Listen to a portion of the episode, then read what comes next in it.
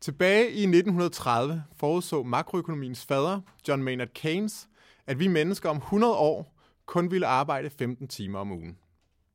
Der er kun 12 år til, at vi befinder os i år 2030, men der er ikke umiddelbart noget som helst, der tyder på, at Keynes profeti bliver opfyldt. Snarere tværtimod. Danmark er godt på vej til at blive det land i EU, der har den højeste pensionsalder overhovedet. Og på trods af, at vi på papiret har en normtid på 37 timer om ugen, så viser tal fra Danmarks Statistik, at den gennemsnitlige arbejdstid er steget med omkring 62 timer om året over en periode på de sidste 10 år. Samtidig så synes kampen om at få nedbragt normtiden at være gået fuldstændig i stå. Sidste gang normtiden blev nedsat var tilbage i 1990, hvor den kom ned på de 37 timer. Det er 28 år siden nu, og der er ikke rigtig noget, der tyder på, at fagforeningerne mener, at det er væsentligt at kæmpe for at få bragt normtiden endnu længere ned. Det er i hvert fald ikke et punkt, der de har fremsat til de igangværende overenskomstforhandlinger, hvor regeringen derimod har fremsat et krav om at fjerne de offentligt ansattes betalte frokostpause, hvilket jo betyder, at alle offentlige ansatte skal blive en halv time længere på arbejde hver dag. Ifølge forfatteren til en ny bog, der hedder Utopia for realister, en ung hollandsk historiker ved navn Rutger Brickmann, så går det den helt forkerte vej, og det er på tide at trække i nødbremsen og radikalt ændre den retning, vores samfund er på vej i. I sin bog, der på kort tid er blevet en international bestseller og oversat til 17 forskellige sprog, argumenterer Brickman for indførelsen af en universel basisindkomst, en 15 timers arbejdsuge og en verden uden grænser. Og det er denne bog, det skal handle om i dag. Du lytter til Folk og Fagbøger, en ny podcast om faglitteratur, produceret af Biblioteket Frederiksberg, hvor alle har mulighed for at komme herind på biblioteket og debattere nye aktuelle fagbøger. Mit navn er Andreas, og jeg er vært her på programmet, og i dag har jeg fået besøg af Pernille, Marie, Christoph og Vanessa, som skal være med til at snakke om den her bog, og om hvorvidt dens utopier rent faktisk er så realistiske, som forfatteren hævder de er. Velkommen til jer, og jeg tænker, at vi lige starter med at tage en kort runde, hvor I hver især kan præsentere jer selv, hvis du har lyst til at begynde, Christoph. Ja, jeg hedder Christoph, og jeg arbejder til daglig som gymnasielærer i samfundsfag. Ja, jeg hedder Pernille, og til daglig der er jeg i gymnasielærer i dansk og tysk på Nørregade, og jeg er 36 år. Jeg hedder Marie, og jeg er 28, og jeg er nyuddannet i, øh, som kan med historie og samfundsfag. Og jeg hedder Vanessa, og jeg er 16 år, og jeg går i folkeskole. Fedt. Tusind tak for, at I har lyst til at være med til den her podcast her. Og øhm, jeg tænker, at en god måde at sådan, snakke om den her bog på, det er at tage udgangspunkt i de her tre punkter, som øh, der ligesom er hovedpunkterne, som den handler om. Altså det her med gratis penge til alle, som han kalder det, og 15 timers arbejdsuge og en verden uden grænser. Og hvis vi nu starter med øh, det første punkt, som er det, han kalder for gratis penge til alle, som man også kalder for borgerløn eller ubetinget basisindkomst, jamen øh, så tænker jeg måske, at vi skal starte med at introducere nogle af de argumenter og som, øh, som øh, forfatteren kommer med, for hvorfor han mener, det er en god idé. Og øh, Vanessa, jeg ved, du har forberedt noget her. Ja. Så hvis du har lyst til lige at, at komme med en lille introduktion til, til, hvad det er, det egentlig drejer sig om. Ja, og øh, forfatteren argumenterer for, at folk, som lever under fattigdomsgrænsen, har dårligere mentalt og fysisk øh, helbred, og at deres største problem, det er ikke, at de er dogne, men at de simpelthen ikke har penge nok til at kunne trække sig selv ud af fattigdom. fattigdom. Og at den bedste løsning, det ville være at give dem penge, altså borgerløn, øh, og at man ville tjene pengene ind igen, i og med at deres helbred og deres liv vil blive bedre. Mm. Jamen altså, man kan sige, at det er jo en, det er jo ikke sådan en, en ny idé, og det er heller ikke en, en ny idé i en dansk kontekst. Altså, der kom en bog tilbage i øh, 70'erne, der hed øh, Oprør fra midten, som netop havde det her forslag fremme, og, øh, og der blev det øh, sådan ret stor kritik fra både venstrefløjen og højrefløjen, og det kan man sige, at det gør den her snak om, om, om borgerløn også i dag.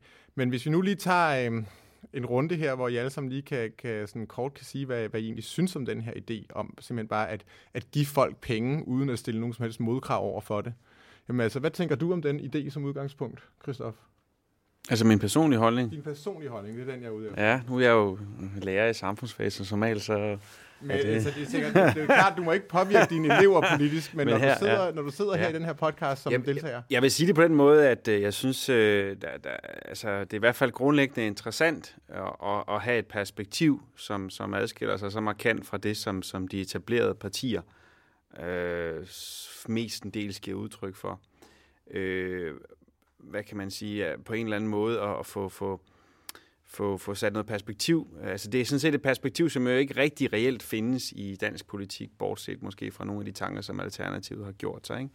Og i den forstand er det jo, er det jo, er det jo for, hvad kan man sige, det er forfriskende at, at, at have et perspektiv på den måde, som udfordrer gængse forståelse af, hvad, hvad, hvad, hvad forholdet er mellem, mellem, hvad kan man sige, det private og det offentlige, så at sige. Ikke? Mm. Man kan sige, altså det som, øhm, altså en af de ting, forfatteren er, er inde på her, det er, at det er noget, som er, er meget realistisk at indføre. Altså sådan rent økonomisk set, det er ikke noget, der, der, der er umuligt sådan set. Er du enig med ham i det? At, at, at, at, altså, at øh, der ikke er nogen økonomiske barriere for, at man ville kunne lave en form for øh, basisindkomstordning i, i Europa? Det er jo et stort spørgsmål at stille. Øh, man kan sige det på den måde, altså jeg, jeg tror ikke nødvendigvis, at, at man kan, altså det er jo, det er jo det er vel, det er vel i sidste instans et spørgsmål om politiske prioriteringer, om man er villig til at, til at, til at, til at gennemføre det med de, kon- med de økonomiske konsekvenser, det nu vil have, og de man kan man sige, omprioriteringer af, af, af, af midlerne i samfundet, som det vil kræve. Ikke? Så på den måde er det jo ikke et, et, et fuldstændig utopisk projekt, øh, men, men om det er om det samfundsøkonomisk øh, er holdbart på den korte og den lange bane, det, det tror jeg, jeg vil være lidt forsigtig med at udtale mig alt for, for kategorisk om, fordi det trods alt er jo en, en markant anderledes måde at, at skrue, en, skrue dele af, af samfundsøkonomien sammen på, ikke også? Mm. Så det, det, det vil jeg sige, det, det, det ved jeg ikke nok om det til at udtale mig kvalificeret om, øh, hvorvidt det nødvendigvis er sådan, altså, det, det tror jeg, det tror jeg vil være forsigtig med at sige for meget om. Øh, jeg synes mere, det er et spørgsmål om, om, om det her med på en eller anden måde at tænke ud af nogen, at tænke ud af nogle af de, altså de, den, den måde, man normalt tænker politik på, som jeg også prøvede at sige tidligere, så synes jeg, det er vigtigt, jeg synes, det er interessant at sige, jamen sådan kan man også se på det. Og jeg tror lige så meget, debatten om, øh, hvad er, hvad, hvad er reaktionen fra de forskellige politiske partier på det her, kunne være enormt interessant. Altså jeg ville for eksempel rigtig gerne se, øh, det her perspektiv på en eller anden måde folde ud, øh, høre danske politikers reaktion på det. Det ville jeg synes var, var voldsomt interessant. Der har jeg faktisk øh, no, der, der har jeg nogle, øh, nogle inputs at komme med, hvad det angår, men jeg tænker lige, vi gør runden færdig først. Øh, Pernille, hvad tænker du om øh, den her idé om en universel basisindkomst? Ja, men nu lever vi jo i en tid, hvor at økonomi det er sådan det vindende argument, så jeg synes, nu, nu skal der nogle, nogle tal på banen. Og skribenten han leverer, eller forfatteren leverer i den grad tal. Øh, han går ind og fortæller, og det synes jeg er ret spændende, at for hver euro, der bliver skudt i bekæmpelse og forebyggelse af hjemløshed i Nederlandene, betyder en fordobling eller en tredobling i besparelse på socialhjælp, politi og retsvæsen. Det synes jeg er ret spændende øh, tal, som han bringer i spil her. Så har han øh, forfatteren er hollandsk, derfor bringer han også primært eksempler i spil for Holland, for Nederlandene. Øh, men han har også eksempler fra USA, øh, hvor de havde et øh, forsøg, hvor de arbejdede med nogle hjemløse, og de også gav dem gratis boliger. Og igen viste sig, at en lejlighed plus professionel hjælp eller rådgivning gjorde, at de sparede betydeligt mere på de hjemløse. Når jeg læser de her eksempler, så bliver jeg overbevist om, at øh, borgerløn, det er det rette. Det mm. tror jeg på. Mm. Jamen altså, man må sige, at han er, han er god til at, at, fremføre nogle konkrete eksempler i bogen, og har rigtig meget empiri med, som ligesom taler for hans sag. Det er der ikke nogen tvivl om. Øh, hvad tænker du, Marie? Jamen, øh, jeg kan godt følge de her eksempler omkring, at der, når der er nogle øh, svage i samfundet, som han for eksempel kommer med, med hjemløse, at de kan selv kan få lov til at bestemme om, øh, over nogle penge. Det synes jeg egentlig er en god tanke, men, men, men borgerløn er så meget andet end det. Det er jo til, til alle mennesker. Og, og der tænker jeg lidt det her med, hvis alle mennesker skal have det, og du så selv kan vælge, om du vil gå på arbejde eller ej, fordi arbejdet det, og den løn, der kommer til arbejdet, kommer ovenpå på den borgerløn, jamen så kommer vi til at få noget ulighed. Og den ulighed adresserer han ikke. Og det synes jeg også er et rigtig væsentligt aspekt af borgerløn. Fordi hvilke konsekvenser har borgerløn? Er formålet med borgerløn, at vi alle sammen skal være lige, og have det bedre? Eller er formålet med borgerløn, at vi alle sammen skal have et eller andet, øh, en basisindkomst? Og har vi ikke det måske allerede med dagpenge og kontanthjælp, kan man så spørge. Og i så fald, hvor stor skal den borgerløn være? Ja, altså det der med, hvor stor den skal være, det er han ikke rigtig inde på, men han, han, snakker, han, det, det, altså han snakker jo om, at ulighed er et problem i sig selv. Det snakker han om flere steder i bogen. Han refererer også til den, den franske økonom øh, Thomas Piketty, som, øh, som har beskæftiget sig meget med, med, med ulighed, og, og, og, ligesom, og refererer også til nogle, nogle, nogle psykologer, som ligesom har undersøgt, hvordan at, at ulighed er skadelig for vores, øh, for vores hjerner simpelthen, fordi vi træffer dårlige valg, og det var du også inde på i, i starten her, Vanessa.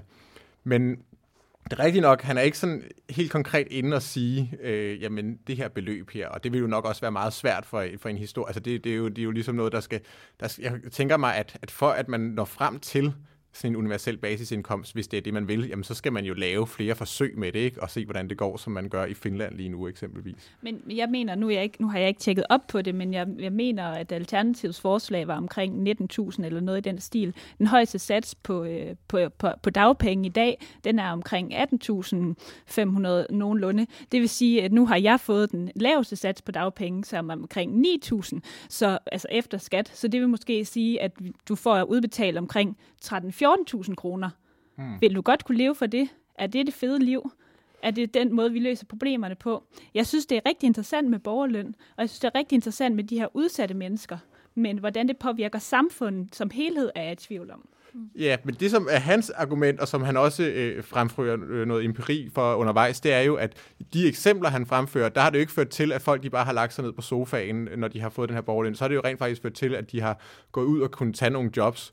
Og, og, og han snakker også om, at der er jo, der er jo nogle mennesker, som, som af, af forskellige årsager ikke er i stand til at være en del af det normale arbejdsmarked, altså at have fuldtidsstillinger osv. Ikke? Altså de vil få mulighed for at, øhm, at have en stilling på måske 10 timer om ugen, eller noget i den dur, og supplere en, en indkomst ved siden af borgerlønnen. Man vil også få mulighed for at være kreativ, lave kunst og så videre, øh, hvad, hvad man nu synes er spændende. Ikke?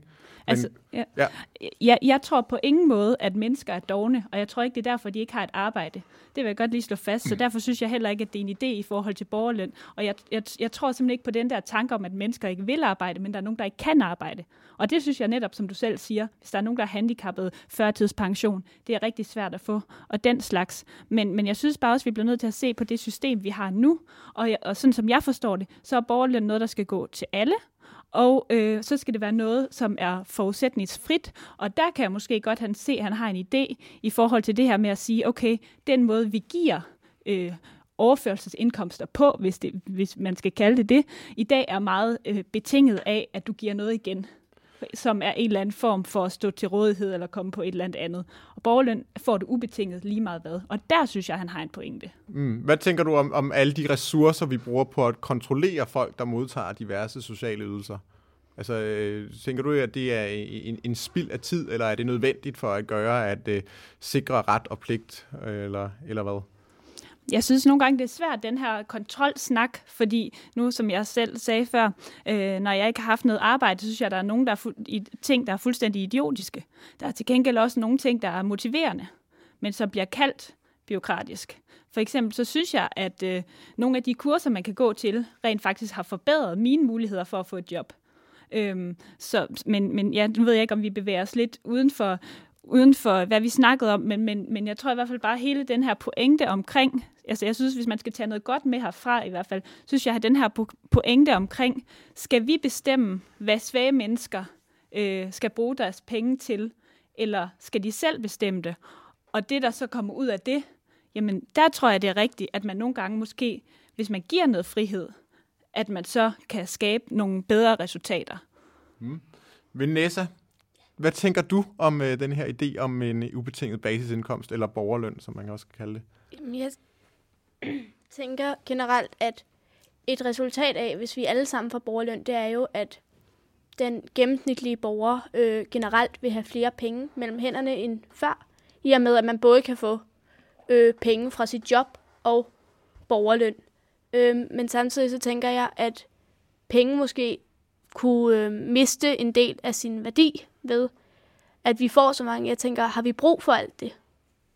Og jeg tænker, at bogen nogle gange øh, ikke er voldsomt konkret, øh, blandt andet med, mm, hvor meget skal vi have, hvor meget har vi brug for, øh, og hvor meget skal staten egentlig hjælpe os. Ja, Jamen, det er rigtigt nok. Den kommer i hvert fald ikke med noget konkret tal for sådan en borgerløn her. Øhm, jeg har, inden øhm, podcasten her, så fandt jeg et speciale på internettet, skrevet en, der hedder Julie Knudsen, som hedder Nødvendig eller undergravende? Øh, UBI-debatten, og UBI det er en forkortelse for ubetinget basisindkomst, i Finland og Danmark. Og det er sådan en slags diskursanalyse af, hvordan der er blevet talt om borgerløn af politikere i Finland kontra Danmark. Og det er ret interessant, fordi det bliver i talesat meget anderledes i Finland, end det gør her. Altså, de finske politikere, de ser borgerløn som en form for middel til at redde kapitalismen, øh, fordi at de øh, snakker om, at der vil komme en form for efterspørgselskrise, hvor der simpelthen øh, der er nogle mennesker, der ikke har råd til at købe varer, og det vil have betydning for produktionen af varer, og det vil ligesom få hele det kapitalistiske kredsløb til ikke at fungere optimalt. Hvor i Danmark, der øh, politikerne, de argumenter, de bruger der, jamen, de er ikke så meget baseret på, øh, på økonomi faktisk. Det er der nogle argumenter, der er, men langt størstedelen af argumenterne er baseret på moral og på sådan en meget øh, sådan en forestilling om, at arbejde i sig selv er godt. Der er sådan øh, et, et, et interview med Søren Pind, hvor han er ude og se på nogle robotter på en fabrik, og hvor han så siger, øh, i dit ansigtssved skal du tjene dit brød, og det er det gamle testamente, han citerer der. Øh, og så ligesom for at understrege, at øh, han synes, at denne her idé om borgerløn er moralsk forkastelig. Altså, hvad tænker I om denne her form for argumenter? Christoph, hvad tænker du om det? Fordi nu er vi ude i noget, der ikke så meget handler om økonomi, men ligesom handler om spørgsmålet om, er arbejde noget, der er øh, noget, man skal gøre som menneske, eller er det sådan, at man vil gå i hundene, hvis man, hvis man ikke arbejder eksempelvis? Ja, der kommer jeg måske mere, mere, mere til at tænke på, at man kan, man kan jo anskue arbejde på forskellige vis. Uh, man kan sige, man kan også anskue det sådan mere psykologisk, og så se på, hvor vigtigt arbejde er for folk i forhold til de sociale relationer, de opbærer. Jo, men, øh. men hænger det ikke også sammen med, at, altså, fordi at, også hvis man kigger på sådan som integrationsdebatten, jamen, så bliver arbejde også meget i talesat, som det her, det er måden, hvorpå du kan blive integreret i det danske samfund. Men det, hænger det ikke også sammen med, at vi, vi simpelthen øh, ikke kan tænke fællesskaber på særlig mange andre måder end lønarbejde i dag næsten. Altså det er mange, når, vi, når vi snakker om det her med at få, få fællesskaber, møde mennesker, være sammen med mennesker, jamen så er det hovedsageligt noget, vi tænker sker igennem lønarbejde. Eller hvad? Det er jo ikke så meget med, med, med, med borgerløn at gøre, det jeg svarer nu, men det synes jeg faktisk ikke er korrekt. Jeg synes faktisk, der er alle mulige former for fællesskaber, som folk prøver at dyrke ved siden af lønarbejdet i dag. Jeg synes, man ser en opblomstring af forsøg på alle mulige fællesskaber, som handler om at fællesspisning og, og frivilligt arbejde og sådan noget. Jeg synes, jeg synes, jeg synes, der er et samfundstype i dag på et mere overordnet plan, som, som går i retning af, at, at, at et ekstremt mangfoldigt billede, øh, hvor der på den ene side er en, en som du beskriver, en, en markant dyrkelse af, af, af, af arbejdskulturen og et præstationsræs, samtidig med, at der kører nogle fuldstændig andre kulturer fuldstændig parallelt med. Jeg synes ikke, der er sådan en klar, entydig tendens i samfundet. Det er sådan en mere sociologisk betragtning. Jeg synes, det er meget mange facetteret, afhængig af, hvor man, hvor man retter blikket hen.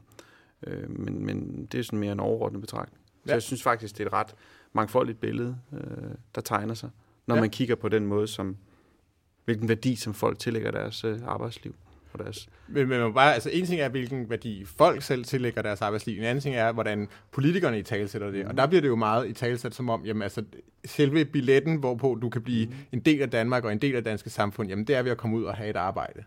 Altså nu kommer det til, næsten til at lyde som samfundsfagsundervisning, men du er fuldstændig ret i, at, at der, er en, der er en udvikling mm. over tid, hvor man kan sige, for eksempel Socialdemokraterne helt klart har skiftet altså i tale sætter arbejde på en anden måde, og det, det er jeg enig med dig den, på, på, den, på, den, på, på det plan kan jeg sagtens følge jo. Ja. Hvad vil du gerne sige, Marie? Jamen, nu har jeg jo selv øh, gået led i et stykke tid, så, så, så ud fra min egen erfaring i hvert fald, hvordan man, man snakker arbejde, hvordan man snakker fællesskaber, så kan jeg bare mærke, at, øh, at når folk spørger, hvordan går det, så begynder folk altid at fortælle om deres arbejde. Så det er rigtigt, at der er rigtig mange øh, fællesskaber, som man dyrker, men det er ved siden af. Så når folk spørger, hvem er du? Så fortæller de om dit arbejde. Og jeg kan bare mærke, at når jeg sidder derhjemme, og jeg har også været ude og øh, lavet frivilligt arbejde, jeg har været på forskellige kurser, hvor jeg har opkvalificeret mig, og det har været rigtig fedt at være sammen med de her mennesker, men jeg tror bare grundlæggende, det er rigtig vigtigt for mennesket, at de har noget struktur. Og den struktur kan komme i form af et arbejde, den kan komme i form af uddannelse, den kan komme i form af kurser, men jeg tror grundlæggende, det er rigtig vigtigt, at man har noget struktur til at komme ud. Og så er det rigtigt, der kan være nogle forskellige fællesskaber. Problemet med frivilligt arbejde eller fællesspisning er bare nogle gange, at det er noget, du kan tilvælge, og det er ikke noget, du har pligt til. Og derfor bliver det nogle gange for let at sige, jamen så bliver jeg hjemme på sofaen. Ikke fordi du er doven, men bare fordi, jamen, åh, ja, der er også bare dejligt varmt, og jeg gjorde det også i fredags, så hvornår skal jeg, jeg det er det fint nok, at jeg ikke lige kommer en enkelt gang. Så, så, så, så, så det her med, med pligt, altså det er ikke sådan, at du tror, at, at mennesker selv vil kunne skabe den her struktur for sig. Det er der måske nogen, der vil kunne, men du tror, der er mange, der vil blive mere ensomme, øh, hvis det var, at der ikke var nogen, der stillede krav til dem, eller at de ikke havde nogen pligter over for samfundet, som, ja, ja, som staten ja, ligesom gav dem. Jeg, jeg tror et eller andet sted, det ikke handler så meget om, at du skal svede, men det handler om, at du skal føle, at du skaber en værdi. Og så kan du skabe en værdi for andre gennem arbejdet, eller for din familie, eller et eller andet. Men, men, men jeg jeg, jeg kunne bare mærke, at jeg havde et behov for at skabe en værdi gennem noget arbejde, som påvirkede andre mennesker. Der er måske nogen, som godt kan lide at skabe den værdi ved at gå derhjemme, og det er også fint, men, men, men alle mennesker tror jeg bare ikke er ens. Og hvis man pådutter borgerløn, så siger man, jamen alle mennesker er ens. Det der med værdi, det er helt klart noget, vi skal vende tilbage til, fordi at den måde, vi måler værdi på i dag, det er jo især igennem det, man kalder for bruttonationalproduktet, og det mener han ikke er særlig gavnligt i forhold til at måle værdi for samfundet. Men Pernille, du har markeret, du vil gerne sige noget. Jo, men jeg tror, at folk skal nok arbejde. Også selvom at de får deres borgerløn, så vil de selv opsøge det frivilligt. Så er der også alt det, du ikke får løn for. Så er der det ulønnede arbejde, alt det, der ikke bliver anerkendt. Folk skal nok arbejde.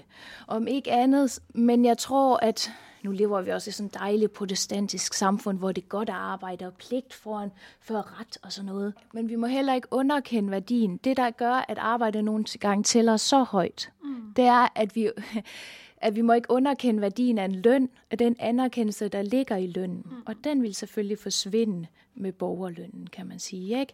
Plus, at det, der er så rart ved at gå på arbejde, det er, at der står folk og klapper en. Du får en helt anden anerkendelse, end du gør derhjemme. Der er der ikke nogen, der står og klapper, når jeg tømmer opvaskemaskinen. altså, det er der ikke. Jeg får en helt anden anerkendelse på mit arbejde, end jeg nogensinde vil få derhjemme. Så der er, en, der er en tilfredsstillelse i at komme ud og løse nogle opgaver og få ros for dem og få at vide, det gjorde du godt, det her. Altså, det, det, det, det, der, det, er, noget menneske, det er noget menneskeligt, der er godt for os i det. Ja, og det vil vi også sagtens kunne finde i det frivillige arbejde. Det er jeg slet ikke i tvivl om. Mm. Um hvad det hedder, inden vi går videre til næste runde, øhm, så synes jeg lige, vi skal snakke om, at der er jo, altså man kan sige, at der er både fortaler for, øh, for borgerløn fra begge fløje, altså både højre- og venstrefløjen, og der er også kritikere fra begge fløje. Og umiddelbart så, altså det bliver tit beskyldt for at være sådan, øh, jeg tror det var Claus Hjort, der sagde, at det er jo den rene kommunisme øh, om det her borgerløn her, på trods af, at man kan sige, at sådan nogen som Lars Seier Christensen og andre liberale økonomer har været fortaler for det igennem tiden. Men faktisk også, jeg har været inde og se på, hvad sådan et parti som Enhedslisten, de siger om det her, øh, det her fænomen her, og de er... Øh, der er nogle øh, stemmer, der er positive over for det, men der er bestemt også rigtig mange, der er kritiske over for det. Og en af de ting, de siger, det er, at hvis vi var, vi fik sådan en, en statslig ubetinget basisindkomst, jamen så ville arbejdsgiverne se det som en rigtig god mulighed til at øh, skære på lønninger. Altså, fordi det vil blive set som en form for statslig subsidiering til lønninger. Altså, jamen, du får allerede, du har allerede sikret en del af din indkomst fra staten, jamen, så behøver du ikke at få så meget løn, så kan vi skære ned på det. Tror I, at det ville være noget, der ville ske, altså hvis det var, at der kom en form for, øh, for statslig ubetinget basisindkomst? Hvad tror du, Christoph? Har du noget bud på det? Hmm, det er sgu svært at sige. Ja. Øh, øh, det kan man vel ikke... Altså, det, det, det er sådan det kedelige svar, okay. det kan man ikke afvise. Altså, det er jo svært at sige noget om, men det forekommer da ikke fuldstændig usandsynligt. Nej. At, øh, at, at virksomheden vil tænke, tænke på den måde. Mm. Marie, markeret? Øhm, jamen, jeg tror, det er bare lidt i, i forlængelse af, hvad Christoph øh, siger. Altså, jeg tror også, der, der er jo mange forskellige øh, arbejdsgrupper, øh, hvor jeg tænker, det kan godt være, at de lavest lønnede vil blive påvirket, men jeg tror ikke, at managementkonsulenten, øh, der tjener 100.000 i dag, hans løn går ned, fordi at når argumentet i dag er, jamen, at du kan godt få lov til at tjene 100.000 eller en million, eller hvor meget det er, man får i løn, fordi at det handler om konkurrence og tiltræk attraktiv arbejdskraft, så tror jeg ikke, at lige præcis på de højeste lønninger, at det vil trække ned. Så det vil være en bestemt klasse, det vil gå ud over i så fald. Det er meget sandsynligt. Jeg tror, vi går videre til øh, næste runde, som handler om øh, 15 timers arbejdsuge. Og det er noget, der sådan ligger lidt op af det her, den her borgerlønsdebat. Men øhm, Pernille, har du lyst til at komme med en lille introduktion til nogle af de argumenter, han fremfører i forbindelse med, øh, hvorfor han synes, vi skal have en 15 timers arbejdsuge? Ja, det vil jeg gerne. Øh, han ligger ud med at sige, en udvidet medarbejder er en effektiv medarbejder. Og han spørger, stiller et spørgsmål som, kan vi overhovedet i dag i et moderne videnssamfund være produktiv mere end 6 timer om dagen? Øhm, og giver os et eksempel med, at allerede nu i den kreative klasse, der har mange, de har skåret ned på deres arbejdsuge. De er gået ned i tid. Det kan der være flere grunde til. Dem kan vi vende tilbage til senere. Så kommer han med nogle argumenter for, hvorfor. En kortere arbejdsuge som løsning på stress. Der vil være mindre stress. Øh, medarbejderen vil begå færre fejl. Netop fordi lange arbejdsdage fører til, at vi begår flere fejl. Det vil mindske arbejdsløsheden. Vi. Da kortere arbejdsuger, det vil beskæftige flere. Vi vil så have såkaldt arbejdsdeling. Det vil sige en bedre arbejdsfordeling på tværs af generationer. Også sådan, at ældre kan fortsætte længere tid på arbejdsmarkedet. Øh, men også sådan helt praktisk i, at nu er det nemmere for en arbejdsgiver, og at en, en medarbejder har overarbejde. Fremover kunne det måske være sådan, at to kunne have i deltidsstilling det samme job. Øhm, og så vil det måske også være et opgør med uligheden, hvor at øh, i dag er det sådan, at øh, i de lande med størst forskel mellem rig og fattig, der er det også der, hvor der er størst eller forskel på, hvem der har længst arbejdsuger. Så mener en sådan mere overordnet, at måske kunne det hjælpe på klimaforandringerne. Vi vil begrænse vores CO2-udslip. Mm. Et for reduceret forbrug begynder med, at vi arbejder mindre, og også øh, at vi vil begynde at bruge vores tid, omsætte den til mere fritid, og vi derved vil forbruge mindre. Ja. Men altså, øh, det er jo unægteligt nogle gode argumenter, han kommer med der. Altså, man kan sige, at øhm, altså, der har også været, øhm, altså både Enhedslisten og Alternativet har for nyligt kommet med sådan en udmelding om, at de synes, at vi skulle komme ned på en 30 timers arbejdsuge, i stedet for en 37 timers arbejdsuge. Og det er der så nogle økonomer, der har regnet på, og det de er kommet frem til, det er, at det vil blive rigtig, rigtig, rigtig dyrt ja. at gøre sådan. Men der er det jo så, og det er jo sådan ligesom, øh, øh, altså han kommer ligesom de argumenter i forkøbet ved at sige, jamen den måde, vi regner sådan noget ud på, den fungerer slet ikke. Altså vi kan ikke bruge det der BNP til en skid. Og jeg tænker, at måske skal vi tage den her BNP-debat, inden vi går i gang med at snakke 15 timers arbejdsuge, fordi at, øh, at det er sådan ligesom fundamentet for det hele. Fordi at, altså hvis han, hvis han ligesom mener, at vi ikke kan bruge øh, vores bruttonationale produkt til noget som helst overhovedet, jamen så, øh, så kan det jo sådan set være ligegyldigt øh, med de her regnemodeller, som de økonomerne har fremsat. Altså, hvad tænker I øh, om sådan noget som, øh, som øh, bruttonationalprodukt? Er det, er det en god måde at måle en, en, et samfunds øh, succes, øh, hvor godt et samfund klarer sig på? Altså, er det, er, det, er det brugbart i forhold til det? Du, altså, du er fra statskundskab, Christoffer. Altså, du må have beskæftiget dig rigtig meget med sådan noget som, øh, som BNP og den slags ting. Altså, det tænker jeg, det forestiller mig, at det er noget, de laver der på statskundskab, at sidde og beskæftige jer med det. Ja, det er måske endnu mere økonomerne, men lad nu det være. Men hvad hedder det? Øh man kan sige, jeg, jeg synes jo, det er jo en, det er jo en helt reel, øh, man kan sige, der er jo en, en, en, en hvad kan man sige, ham, forfatteren her, øh, Brickman, han skriver sig jo ind i sådan en, en, en, en skole af folk, som har en kritisk øh, tilgang til, til begrebet BNP, øh, og det synes jeg er fuldstændig legitimt og relevant og alt muligt andet. Øh, jeg kan sagtens se nogle af hans pointer, men jeg synes også, at han smider barnet ud med badevandet, og sådan lidt, altså, det er meget kategorisk på den måde at afskrive BNP som et meningsfuldt begreb.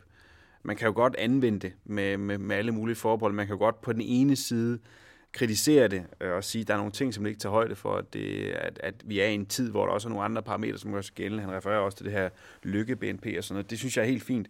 Men jeg synes, det er strækken for vidt, sådan bare at sige, øh, at det, det begreb, det, det giver han ikke så meget for, og din måde, vi normalt har regnet økonomi på, øh, pff, det, jeg, synes, det, det, jeg synes, det er lidt for let købt, den måde, han øh, argumenterer for det. Lad os tage noget, noget et, et konkret eksempel, som han nævner, altså sådan noget med, at, at det, hvis der nu kommer et, et kæmpestort storm eller tornado og ødelægger en masse huse, ikke? Øh, og så der er nogle øh, håndværkere, der skal ud og lave en masse arbejde, og det sætter gang i hjulene osv., det er godt for BNP, men er det godt for os? Altså, ja. det skaber noget arbejde, ja. men, men, men hvorfor, hvorfor er arbejde godt i sig selv? Altså, det, det er værd at spørge til. Det, det, og det kan man sige, det, det, det diskuterer man også med, med, med sine elever. Det står også på side 100, eller 105 i en eller anden øh, samfundsfagsbog på, i gymnasiet. Ikke? Men det er ikke som det er det, er ikke, det, det betyder ikke nødvendigvis implikation, der er som, så smider man bare det begreb ud, så kan man ikke bruge det til noget. Altså det er stadigvæk en meget valid størrelse for et, et givet lands velstandsniveau, ikke? som kan opgøres på individ- og landsniveau. Ikke? Altså det er simpelthen, der er simpelthen det er simpelthen, trækker simpelthen argumentationen alt, alt for vidt, synes jeg. Mm. Jamen, Pernille, du var også inde på det her med, at folk de bliver simpelthen mere produktive, når de, når de arbejder øh, øh, mindre. Eller du sagde, du sagde øh, kan man i, i som en vidensarbejder øh, arbejde mere end 6 timer om dagen. Det var det, du nævnte der i forbindelse med bogen. Og der har jo været et, et forsøg med kortere arbejdstid i Sverige, hvor de faktisk øh, fandt ud af, at øh, medarbejderne de blev mere øh, øh, produktive. Altså, de producerede faktisk det samme, selvom de arbejdede mindre. Hvad, hvad, hvilket, hvad tænker I om det? Jamen, er det, er det ikke sådan et, et, et, et, godt eksempel for, hvorfor man øh, bør indføre en, øh, en, en kortere arbejdsuge? Men det kommer vel meget an på, hvor meget mindre de også har arbejdet, fordi jeg tænker, der må også være en nedre grænse i forhold til at overlevere til andre mennesker. Ja. Så, så helt enig, men, men, men her synes jeg, det er ret relevant, om det er, de har arbejdet i fire timer i stedet for otte timer, eller om de har arbejdet i seks timer i stedet for syv timer, eller hvilket det forhold var, Det var 30 timer i stedet for 37. Ja. Så det var en, en, en dag fri ja. mere om ugen, end de normalt havde, ikke? Ja.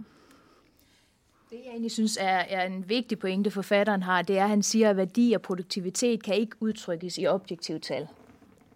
Øh, selvom vi foregiver det modsat. Og det gør vi, når vi bliver ved med at referere til BNP. Og så stiller han også spørgsmålstegn med, er ubetinget vækst altid at foretrække? Og det synes jeg egentlig er interessant. Ikke? Fordi der er jo også mange ting, som BNP'en ikke tager højde for. Den tager ikke højde for alt det ulønnede arbejde, som vi gør derhjemme den tager ikke højde for det, vi nævnte før, det frivillige arbejde. Så tager den ikke højde for det sorte arbejde, for skattesnyd. Og så tager den ikke højde for den viden og den teknologi og det fremskridt, der sker der. Mm. Og så øh, sagde han, den bedste, den ideelle borger, hvis man ifølge BNP'en, det er en kraftsyg ludoman i en hård skilsmisse. Altså også noget med, altså bare sådan nogle helt, altså så, så det bedste, jeg kunne gøre nu for vores BNP, det var at gå hen og springe ud af vinduet. Ja, Fordi præcis, så vil jeg sætte gang i sådan samfundshulen. Ikke? Og på den måde er det jo problematisk. Også som man siger, forurening af miljøet bliver der ikke taget højde for. Så, så man bliver faktisk honoreret ifølge den her, for, hvad han mener forældede målestok, ved at gå ud og forurene som firma, for så kan der komme nogen og rydde op efter en efterfølgende. Ikke?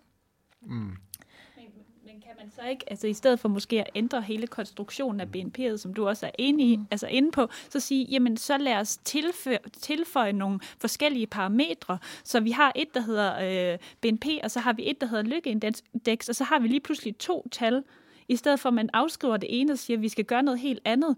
Altså, at vi kan jo godt opstille en række parametre, hvorpå vi vil måle, hvordan vores samfund skal være, og hvad der er vækst. Og så må vi så diskutere, jeg synes det er et eller andet sted, det er legitimt nok at sige, at økonomi har også betydning i verden, men økonomi, men ikke økonomi for enhver pris.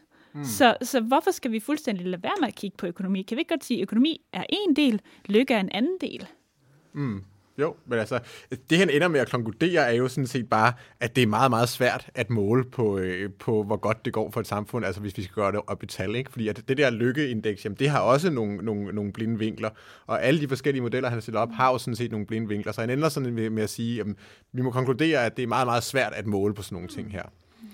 Men jeg kunne godt tænke mig, øh, lige at, øh, at snakke om øh, en anden ting, han også snakker meget om i bogen, og det er den rolle, som teknologi øh, spiller i forhold til det kommende arbejdsmarked, og, og, og hvilken rolle det kommer til at få øh, øh, i forhold til, hvordan vi arbejder i fremtiden. Fordi at øh, der er jo ikke nogen tvivl om, at hele den her debat omkring kunstig intelligens og robotter er noget, der har fyldt rigtig meget, og der er rigtig mange, der gætter på, hvilken betydning det vil få inden for en overskuelig fremtid. Men, men jeg sad og kiggede på, altså tilbage i 1950'erne, der havde de præcis den samme debat øh, øh, øh, fordi der også kom en masse ny teknologi der.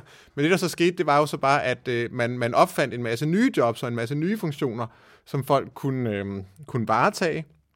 Og der har han så faktisk ind at sige, ham her Brinkmann her, der er jo mange, der vil sige, jamen det er jo, det er jo godt, det er jo godt, at vi kan opfinde nye jobs, men han er faktisk ind at sige, det er et problem, at vi opfinder nye jobs. Vi skal lade være med at opfinde nye jobs. Vi skal lade være med at opfinde nye stillinger. Fordi at han mener jo sådan set, at vi har fået lavet en masse bullshit jobs. Jobs, der ikke øh, øh, øh er øh, gavnlige for samfundet. Altså han snakker om for eksempel jobs, som i stedet for at producere værdi, bare flytter rundt på værdi. Folk, der arbejder i banksektoren, folk, der arbejder i finanssektoren. Altså han vil faktisk gerne helt af med den her type jobs, med hele med den her sektor her.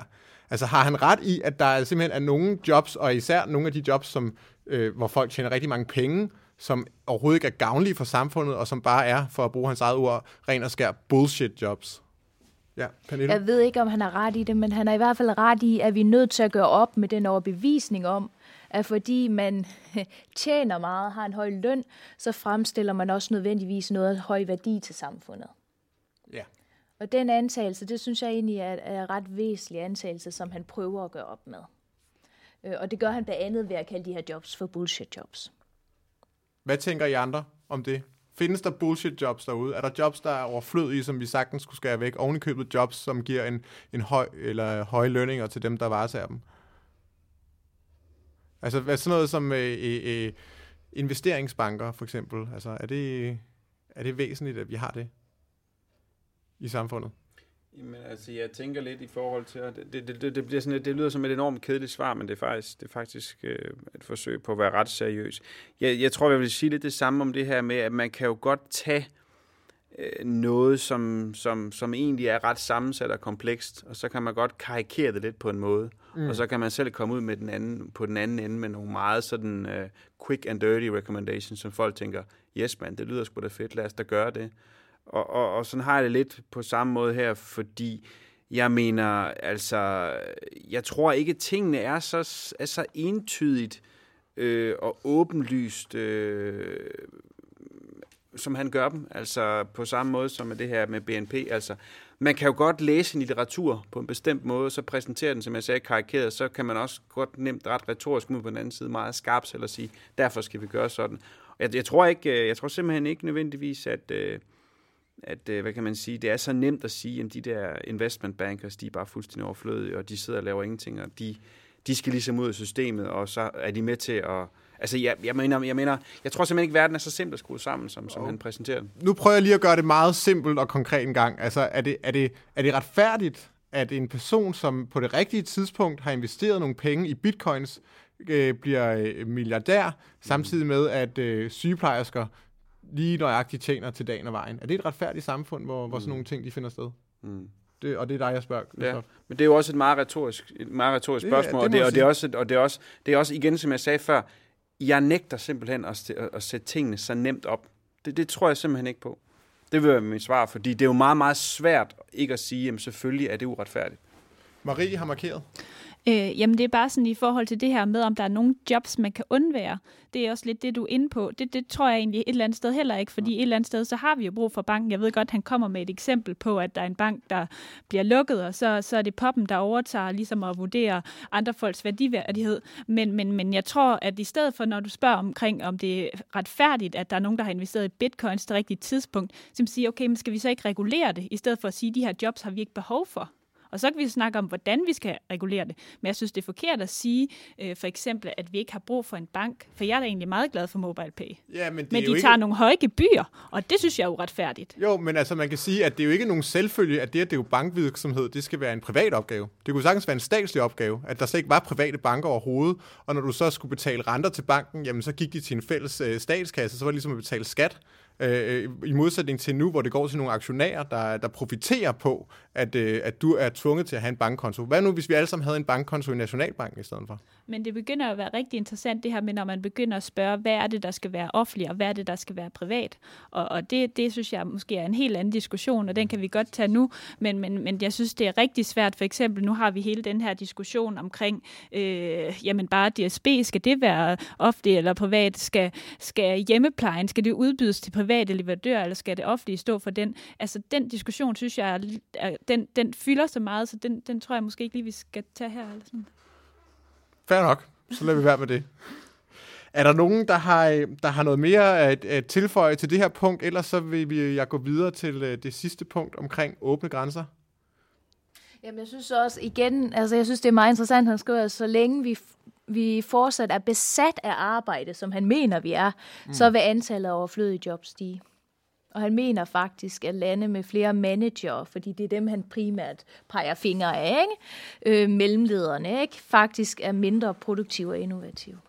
Men jeg synes også bare lige afslutningsvis, jeg lige vil sige mm. det samme, som Pernille på et tidspunkt sagde det her med, at vi skal bare huske på, at dem, der ikke tjener meget, de skaber altså også ret meget værdi, så vi skal bare huske at lade være med at sætte lighedstegn mellem, hvor meget man tjener, og hvor meget værdi man skaber, og den pointe skal han have. Det er også mm. det, ja. Pernille sagde tidligere. Mm. Korrekt.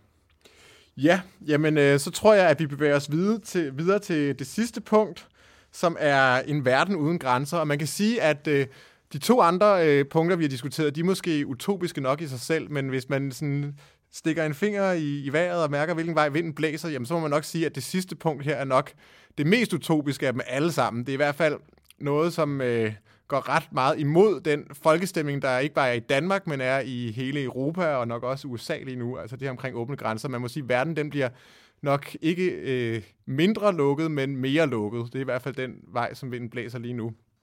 Og øh, jeg ved, Marie, du har forberedt en lille introduktion til nogle af de argumenter, han gør sig under det her punkt her. Ja, det har jeg.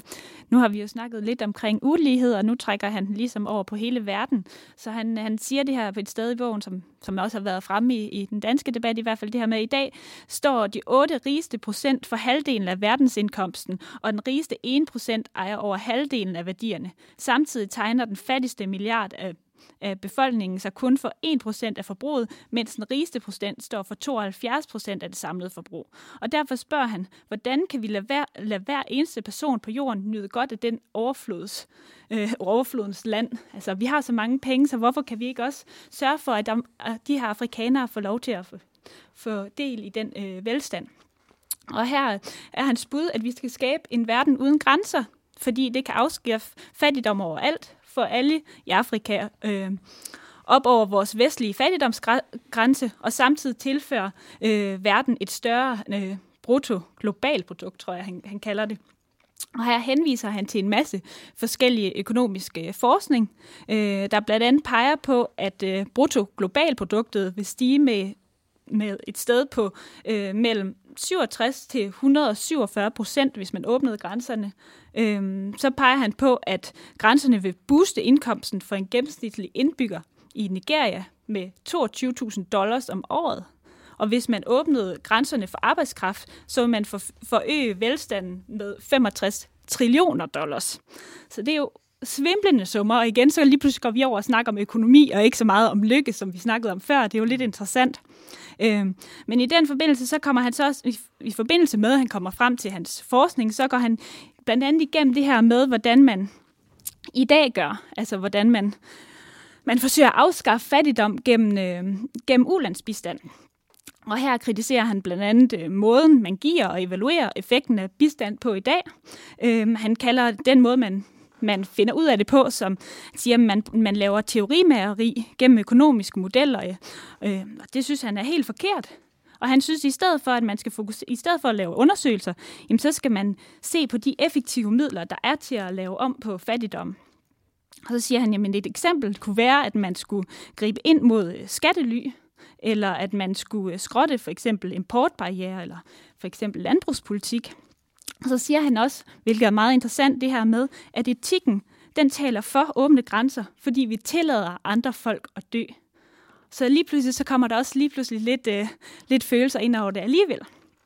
Øh, og så, det synes jeg måske lidt, vi skal diskutere, men afslutningsvis, så kommer han med en række argumenter imod, øh, hvorfor det er, at det ikke er dårligt at åbne grænser, fordi han siger, at der er ligesom mange opfattelser af, øh, ja, hvorfor det skulle, hvorfor det skulle være dårligt. Mm. Og det er han meget uenig i. Han prøver at komme nogle af de her fordomme i, i møde, ikke? Altså i, i, i, um, i kapitlet.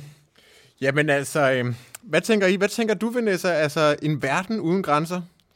Jamen, er det noget, du forestiller dig kunne lade sig gøre? Jeg tænker først og fremmest, at der er en masse...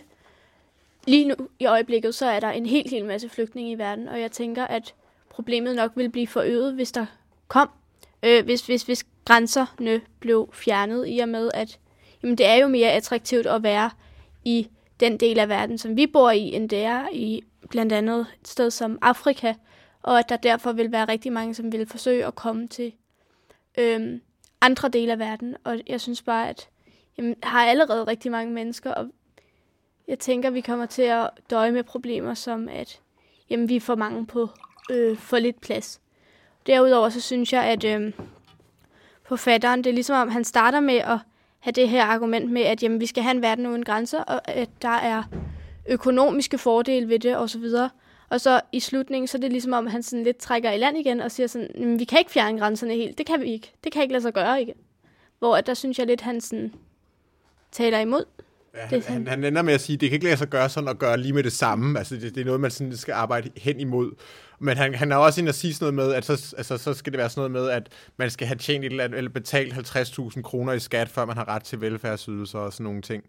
Men altså, jeg synes, det er interessant, det du siger, fordi at, at, at det, du siger, det er jo også, at der ligesom er et problem forbundet med migration. Altså det, at, at rigtig mange mennesker fra en del af verden vælter at tage til en anden del af verden, at det ligesom er forbundet med et problem. Fordi det er jo ligesom det, som forfatteren i bogen her vil sige, jamen det er der ikke nogen problemer ved. Altså, så, så det, og, og det, det strider jo lidt imod, hvad kan man sige, den gængse opfattelse øh, nu og her. Altså, du markerede lige før, Pernille. Jamen, jeg tror, at, at det er vigtigt at huske tiden før den såkaldte flygtningekrise. Øhm, fordi jeg tror faktisk, det er nødvendigt med flygtning. Det er nødvendigt ved indvandrere, det er nødvendigt, at vi, hvis vi ønsker at fortsætte den levestandard, vi har i dag, så er vi nødt til det. Fordi at demografien viser, at vi bliver ældre og ældre, og der fødes færre børn. Så ønsker vi at tilbyde det samme, at have den samme levestandarder om 30 år, så er vi nødt til at invitere folk. At det så er blevet lukket for, det er så en anden side af sagen. Ikke? Og der er jeg faktisk meget enig med ham, at, øh, at vi er nødt til at invitere folk. Og det, og det er påfaldende, at Tyskland havde inviteret 800.000, næsten en million indvandrere ind før flygtningekrisen. Og det var de nødt til, hvis de var. Men det gør de ikke mere, for de var, de var nødt til at lukke grænserne nu, ikke? Hmm. Altså, en ting, jeg ikke kan lade være med at tænke, når jeg læser i, i hans kapitel omkring åbne grænser, det er, at han fuldstændig ignorerer den betydning, som sådan noget som kultur og national øh, sammenhængskraft, det spiller. Altså, i, i bogen. Altså, for eksempel, nu har vi... Altså, man må øh, gå med skyklapper for øjnene, hvis man ikke skal anerkende, at islam er noget, der fylder en del i debatten her i, i Danmark. Det, det er noget, der bliver talt en del om. Øh, og så kan man jo så være uenig i, hvor stort problemet er osv., men men man må bare erkende, at i bogen, jamen der er det slet ikke noget, han taler om. Det, det er slet ikke noget, han er inde på. Det ville i hvert fald have været interessant, hvis han havde kommet med et bud på det, fordi altså det ville virkelig have været interessant, fordi det, jeg ikke tilføjet nu med de 800.000, som Tyskland modtager, det var jo, at det primært var for Østeuropa. Mm. Det var jo primært for Østeuropa, så det var jo nogle kulturer, der også lignede den tyske. Øh, så, øh, ja, så det ville under alle omstændigheder have været interessant, hvis han havde kommet med et bud på det, for det har jeg ikke. At, at, at, altså, ifølge ham, så er der jo ingen, ingen forskel på, om man kommer fra, fra Kenya eller Østeuropa. Det er sådan set, altså, det skælder han jo sådan set ikke rigtig imellem i, i, i bogen. Altså, har det, har det en betydning? Mener, mener I, det har en betydning? Ja, Marie har markeret. Det er måske lige en sidenbeværkning ja. inden det, men det var mere i forhold til det, vi snakkede om tidligere, omkring det her med, at han synes, vi at vi ikke skal, vi skal holde op med at producere flere jobs, fordi det er ikke godt for os. Ja, så modsiger og, han til sig selv. Og så siger han lige pludselig, jamen, og, og det er også lidt det, din argumentation øh, bygger på nu, ikke? så siger du, jamen vi har behov for mennesker for, at de kan arbejde, de kan bare komme herop, de vil gerne arbejde. Der er masser af jobs til dem. Og samtidig siger han, at vi skal arbejde mindre, øh, og vi skal lade være med at skabe flere jobs. Og der bliver jeg lidt forvirret, fordi skal vi skabe nogle jobs, eller skal vi skabe færre jobs? Og hvis vi skaber færre jobs, skal vi så invitere flere herop? Ja, det, det kan jeg give dig ret i. Der, der modsiger han simpelthen sig selv der. Ikke? Altså på den ene side, så, som du siger, så vil han gerne have, at vi skal arbejde mindre, have færre, færre jobs, mere fritid. På den anden side, så vil han gerne have, at vi skal have, have folk herop for, at de kan søge arbejde her. Altså han kommer med, også med et eksempel, sådan et moralsk eksempel i bogen, hvor han siger, jamen Øh, du er måske ikke en morder, hvis du undlader at give et stykke brød til en eller anden, øh, der, der, der sulter eller så videre. Men hvis der nu er en person, som søger arbejde øh, og gerne vil hen til markedet for at søge arbejde, og du så hyrer nogle bøller til at stå øh, foran markedet og holde ham uden for markedet, jamen så er du faktisk skyld i, at han dør. Og det er sådan en analogi, han laver over, hvordan han mener, grænser fungerer. Det er simpelthen sådan, han ser, øh, han ser grænser som. Er det en rimelig måde at betragte øh, grænser og nationalstater på, Christoph? Altså som ligesom at sige, jamen, at vi har hyret nogle, nogle bøller til at holde mennesker ude øh, her fra overflodens land, øh, og hvis de kommer hertil, jamen, så, vil de, så vil de blive holdt ude. Jamen igen, altså det er jo nærmest et moralfilosofisk spørgsmål, ikke? Men man kan sige, hvad, hvad, altså, jeg synes, man kan i hvert fald sige, at det er, et, det er sådan et, et ret øh, radikalt synspunkt, forstået som ret, øh, som man kan sige, øh, et meget, meget, meget, meget anderledes uh, synspunkt i forhold til gængs tænkning. Uh, og det kan jo igen, som jeg sagde før, det kan jo være meget fint og godt. Jeg synes måske mere, og det det, nu svarer jeg ikke så meget på de spørgsmål, det beklager jeg, men, men for at komme lidt tilbage okay. med, de, med de tal der. Altså. Jeg synes jo et eller andet sted, den her bog, på, på den her del, kan man sige. Ikke? Altså, jeg, hvis jeg skal være helt ærlig, så, så kan man sige, og det har vi måske også diskuteret lidt, men sådan den der venstre-højre diskussion, synes jeg egentlig ikke er så interessant, og, og lige så snart enten bogen eller vores diskussion bliver sådan lidt, lidt mere sådan venstre-højre-agtig, sådan klassisk politik, så, så synes jeg ikke selv, det er så interessant. Egentlig hverken, hvad I, måske heller ikke, hvad jeg selv synes, eller hvad bogen synes. Og, og, og man kan sige, i forhold til det her med, men hvis man skal, det var en ting, men hvis man skal være på hans pointe om det her med verden uden grænser, så synes jeg i hvert fald, øh, man må også for, forholde ham de, den faktiske viden, man har på området. Nu spurgte du, gør det, ikke, gør det nogen forskel, øh, hvem det er, der kommer osv., ikke? Og jeg, jeg, jeg, øh, kan man sige, der har jo været en kæmpe debat her til lands omkring Finansministeriets tal. Altså Finansministeriet har prøvet at opgøre kvantitativt, hvad koster indvandring og integration i Danmark, altså hvilke grupperinger har i hvor høj en tilknytning til arbejdsmarkedet osv. osv.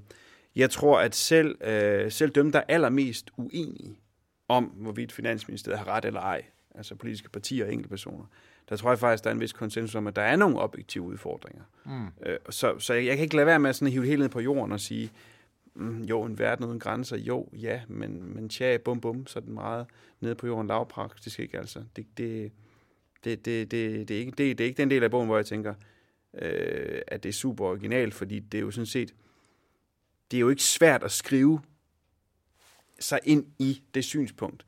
Men jeg er ikke sikker på, at jeg, jeg kan se, hvad, hvad det bidrager øh, med nyt i forhold til, hvordan vi rent faktisk kan håndtere de problemer, der nu er.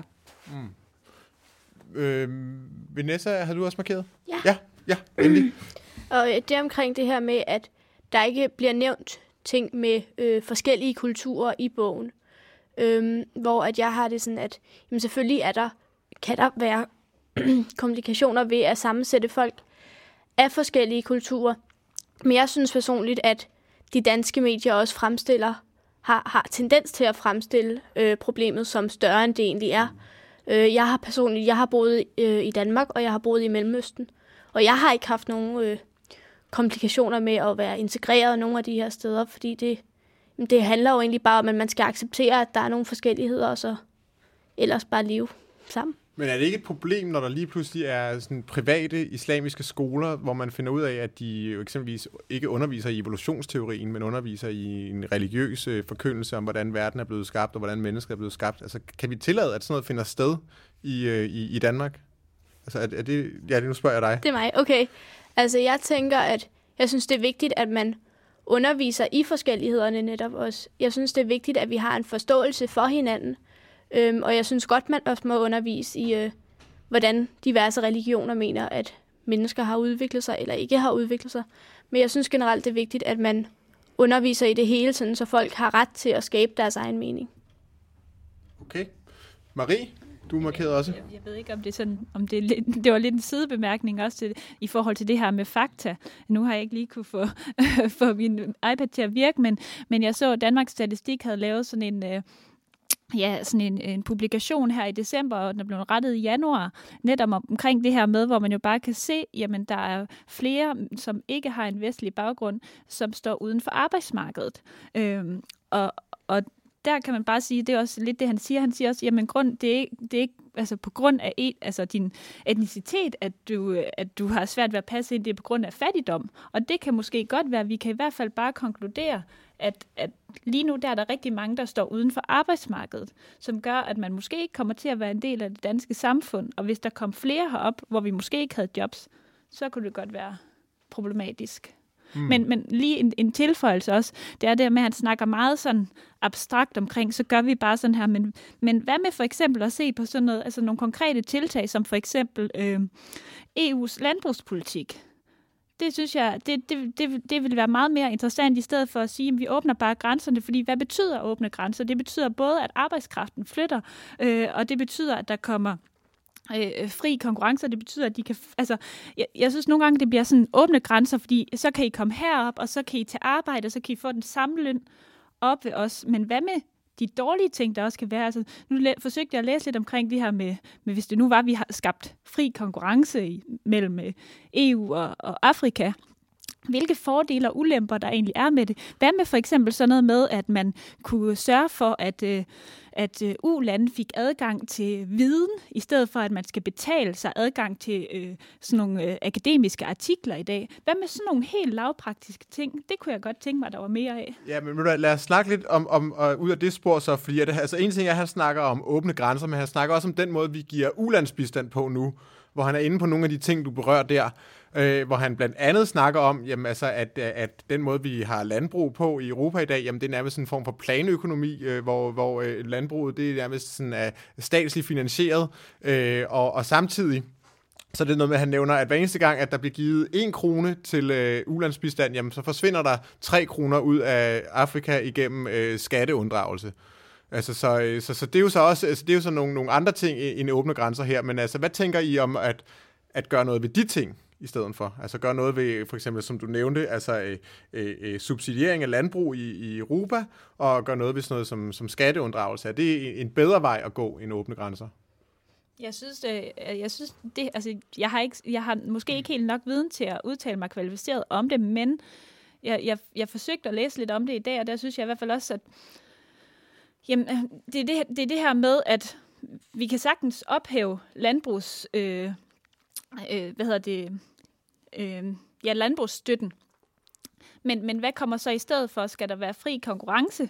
Skal bønderne i Afrika konkurrere på lige vilkår med, med europæiske? Og hvad, hvilke konsekvenser fører det så til? Kommer det til at være dårligere kvalitet, eller kommer det til at blive bedre kvalitet? Eller, ja, altså, jeg, jeg har ikke helt et overblik over de konsekvenser, som, som det vil medføre. Men i udgangspunktet synes jeg, at det er en smuk tanke. Jeg tror bare, det vil være rigtig svært at få lande ja. med på det, men det er så en anden del af det. Jamen, jeg tror, jeg tror, du har fuldstændig ret i, at det vil medføre nogle andre problemer med en fuldstændig åben konkurrence, fordi at det, altså det, der også er sket, det er jo, at, øh, at, øh, priserne på fødevarer er faldet rigtig, rigtig meget, hvilket skyldes, at øh, produktiviteten inden for landbruget er, er steget rigtig, rigtig meget, samtidig med, at øh, efterspørgselen den, øh, den er nogenlunde konstant.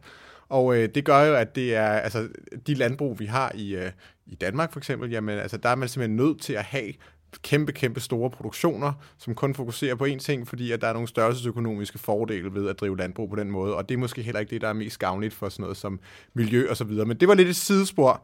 Øhm, vi skal ikke snakke om øh, så meget specifikt om landbrugsøkonomi nu. Men øh, altså, er der nogen, der har noget at tilføje til, til det sidste det punkt her om, om, om åbne grænser, eller så vil jeg begynde at lukke af her om lidt? Jeg, ja. jeg, jeg tror egentlig bare lige afslutningsvis omkring det her med den måde, han, han snakker om. Han siger, at han vil gerne aflive nogle forskellige myter, hvor han for eksempel siger, at der er en myte, der hedder, at de er alle sammen terrorister, og de er alle sammen kriminelle. Så, så, så føler jeg et eller andet sted, at den måde, han forsøger at tale øh, godt om, de, om, om ulandene og netop tillægge dem værdi, så er det som om, han et eller andet sted øh, pådutter andre mennesker nogle ting. Jeg tror, ikke, jeg tror godt nok ikke, at der er særlig mange mennesker i verden, der siger, at alle, mennesker, altså alle der kommer fra Afrika, eller undskyld, fra U-landen, de er terrorister. Det synes jeg simpelthen er, er en unødig måde at tilspidse debatten på, og det synes jeg bliver lidt ærgerligt her til ja, sidst. Du bliver lidt irriteret som læser over at sådan, for den øh, blive anklaget for det på en måde. Ja, fordi så bliver det sådan den her polarisering med gode og dårlige mennesker, og det handler vi er vel et eller andet sted alle sammen interesseret i at skabe en bedre verden.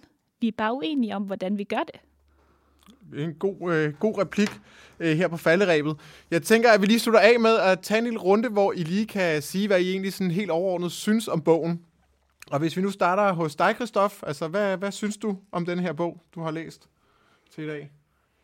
Jamen, som jeg sagde tidligere, så synes jeg, at jeg har et lidt sammensat forhold til den. Øh, fik jeg måske ikke sagt så tydeligt, men, men det vil jeg da gerne sige. Jeg synes, at den er enormt interessant, og jeg synes, den er hammerne godt skrevet. Og jeg synes, der hvor den er allermest interessant, som jeg også sagde før, det er sådan set, hvor han går planken ud på, på de ting, hvor der er mest kød på, hvor det er mest nyt og interessant. Fordi man kan sige, Øh, men jeg synes, bag nogle af overskrifterne skjuler der sådan, sådan, sådan set nogle mere nogle klassiske projekter, som man lidt har hørt om før. For eksempel det her med, man kan man sige, sådan et utopisk projekt om verden uden grænser, som vi har talt om her. Ikke?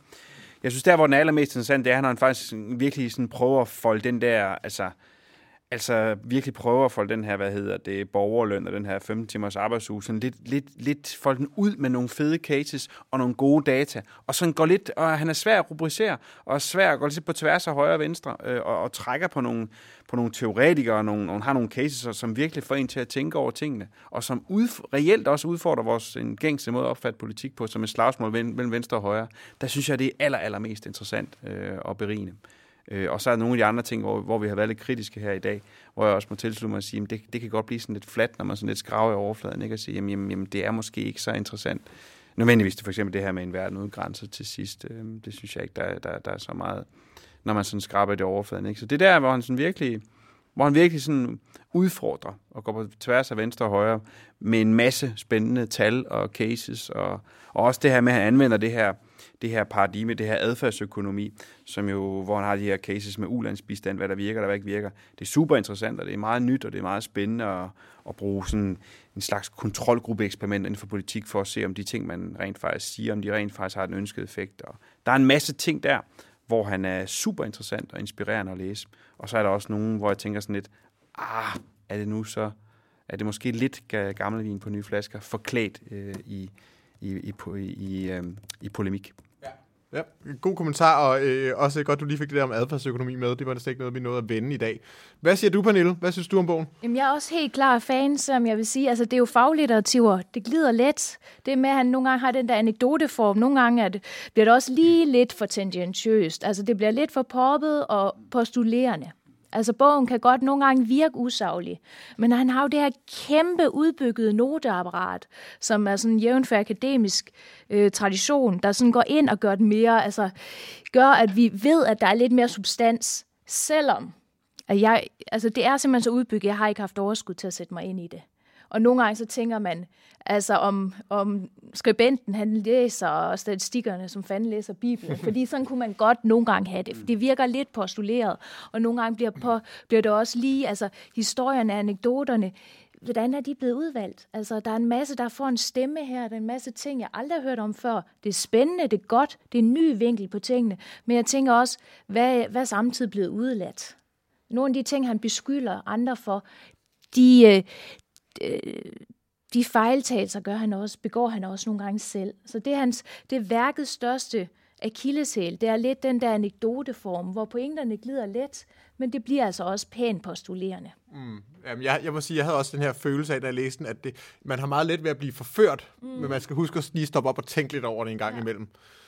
Marie, Jamen, øh, jeg synes også, den var rigtig god. Det er altså, som han et eller andet sted også selv startede med at sige, det er jo en, en vision for, hvordan vi kan få en bedre verden, og vi måske er blevet lidt for tilbøjelige til at have, øh, at vi skal have øh, politik, og så skal det være gennemført ned til mindste detalje. Og, øh, og der kan man virkelig sige, at han tager sig nogle kunstneriske friheder, hvis man kan kalde det det. Øh, og og det, det er flot, øh, at han overhovedet kan det, fordi at, øh, jeg kan godt være, at jeg lyder lidt skeptisk, men, men det kræver faktisk også noget at kunne se ud over øh, de problemer, som der er, at man overhovedet kan tænke tanker til enden. Øh, jeg synes også, øh, at det var rigtig spændende, at der kom de her forskellige øh, eksperimenter eller projekter op. Øh, det, det, det synes jeg gav øh, bogen rigtig meget. Øh, og samtidig det, det sidste kapitel om øh, græn, øh, en, en grænseløs verden, kan man jo næsten kalde det, at der synes jeg, at han, han tabte mig rigtig meget. Han tabte faktisk også måske lidt min, min, min tillid, øh, fordi han et eller andet sted selv siger sådan noget med, at at, nu skal, at man, man skal lade være med at lave teori over noget, man ikke kan, kan måle, og man skal lade være med at basere politik på mavefornemmelse, og det næste nu, så, så laver han selv en politik på mavefornemmelse. Og altså, apropos lige en afsluttende bemærkning, apropos det her med, jeg synes også, det er et fantastisk noteapparat, og til at starte med, der kiggede jeg på det, og det har jeg ikke gjort hver gang. Men så lige det her grænseløse verden, så tænker jeg, jeg synes, det er lidt interessant, det her argument. Jeg, jeg slår lige op i fodnoterne. Så udfolder han sin egen argumentation i den fodnote. Nå, okay. Og så bliver man sådan lidt, ja, man, man er lidt skeptisk, ikke? Men, men altså super god, hvis jeg skulle give, øh, hvis jeg skulle give nogle stjerner eller hjerter fra 1 til 6, så tror jeg, jeg vil give den 4,5.